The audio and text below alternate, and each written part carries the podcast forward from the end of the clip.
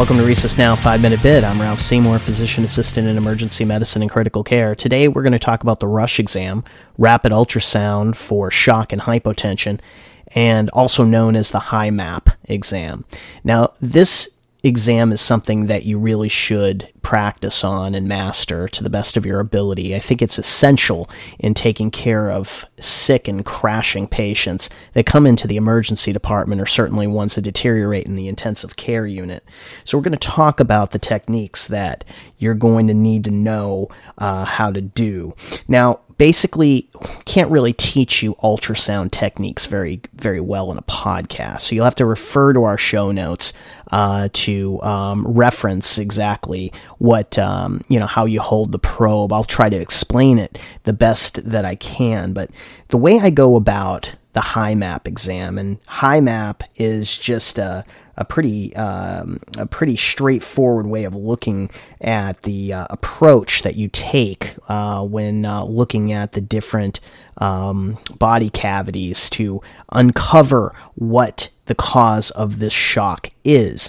Now, HIMAP stands for heart, IVC, Morison's, aorta, pulmonary slash pipes.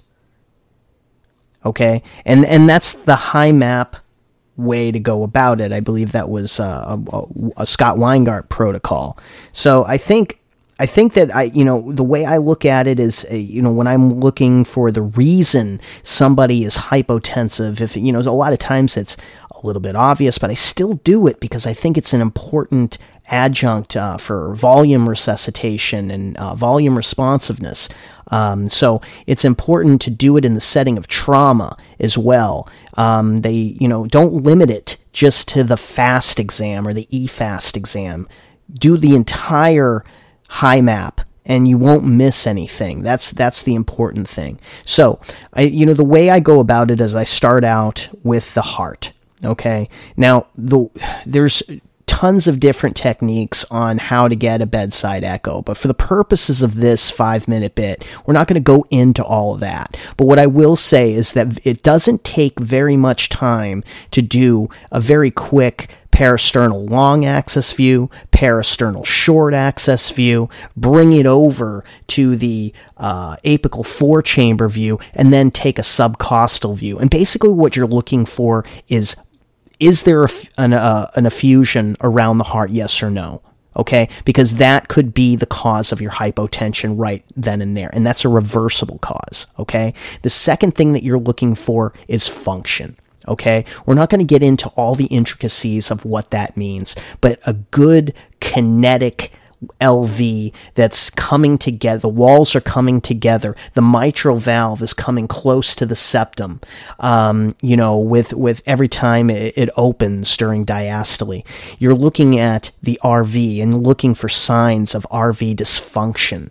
Okay, you're looking very quickly. This is not a a um, uh, an exam that is meant to take a lot of time. It's not that comprehensive, but it will give you an idea of what is going on in the heart enough to where you can say, okay, that LV, those walls are extremely hypokinetic, or the septum or the uh, the apical uh, walls really aren't moving that much with the rest of those myocytes. I wonder what's going on. Could this be cardiogenic shock? That is the point of this, and the point is not to you know take measures measurements and velocities and, and things like that. You have to move along. So the next thing, once you're done with the heart, you've ruled out effusion, you've ruled um, out uh, LV or RV dysfunction. The next thing that you're going to go to is the IVC. You're going to take your probe down below the xiphoid process and bring it over maybe a sonometer, sonometer or two to the patient's right. The probe indicator will be facing towards the head, and what you're looking for is that black stripe underneath the liver. Okay, that's the IVC. Is it is it um, uh, collapsing uh, with uh, with uh, respiratory variants? Is it just flat as a pancake, or is it plethoric? Is it is it big and plump and and, and juicy?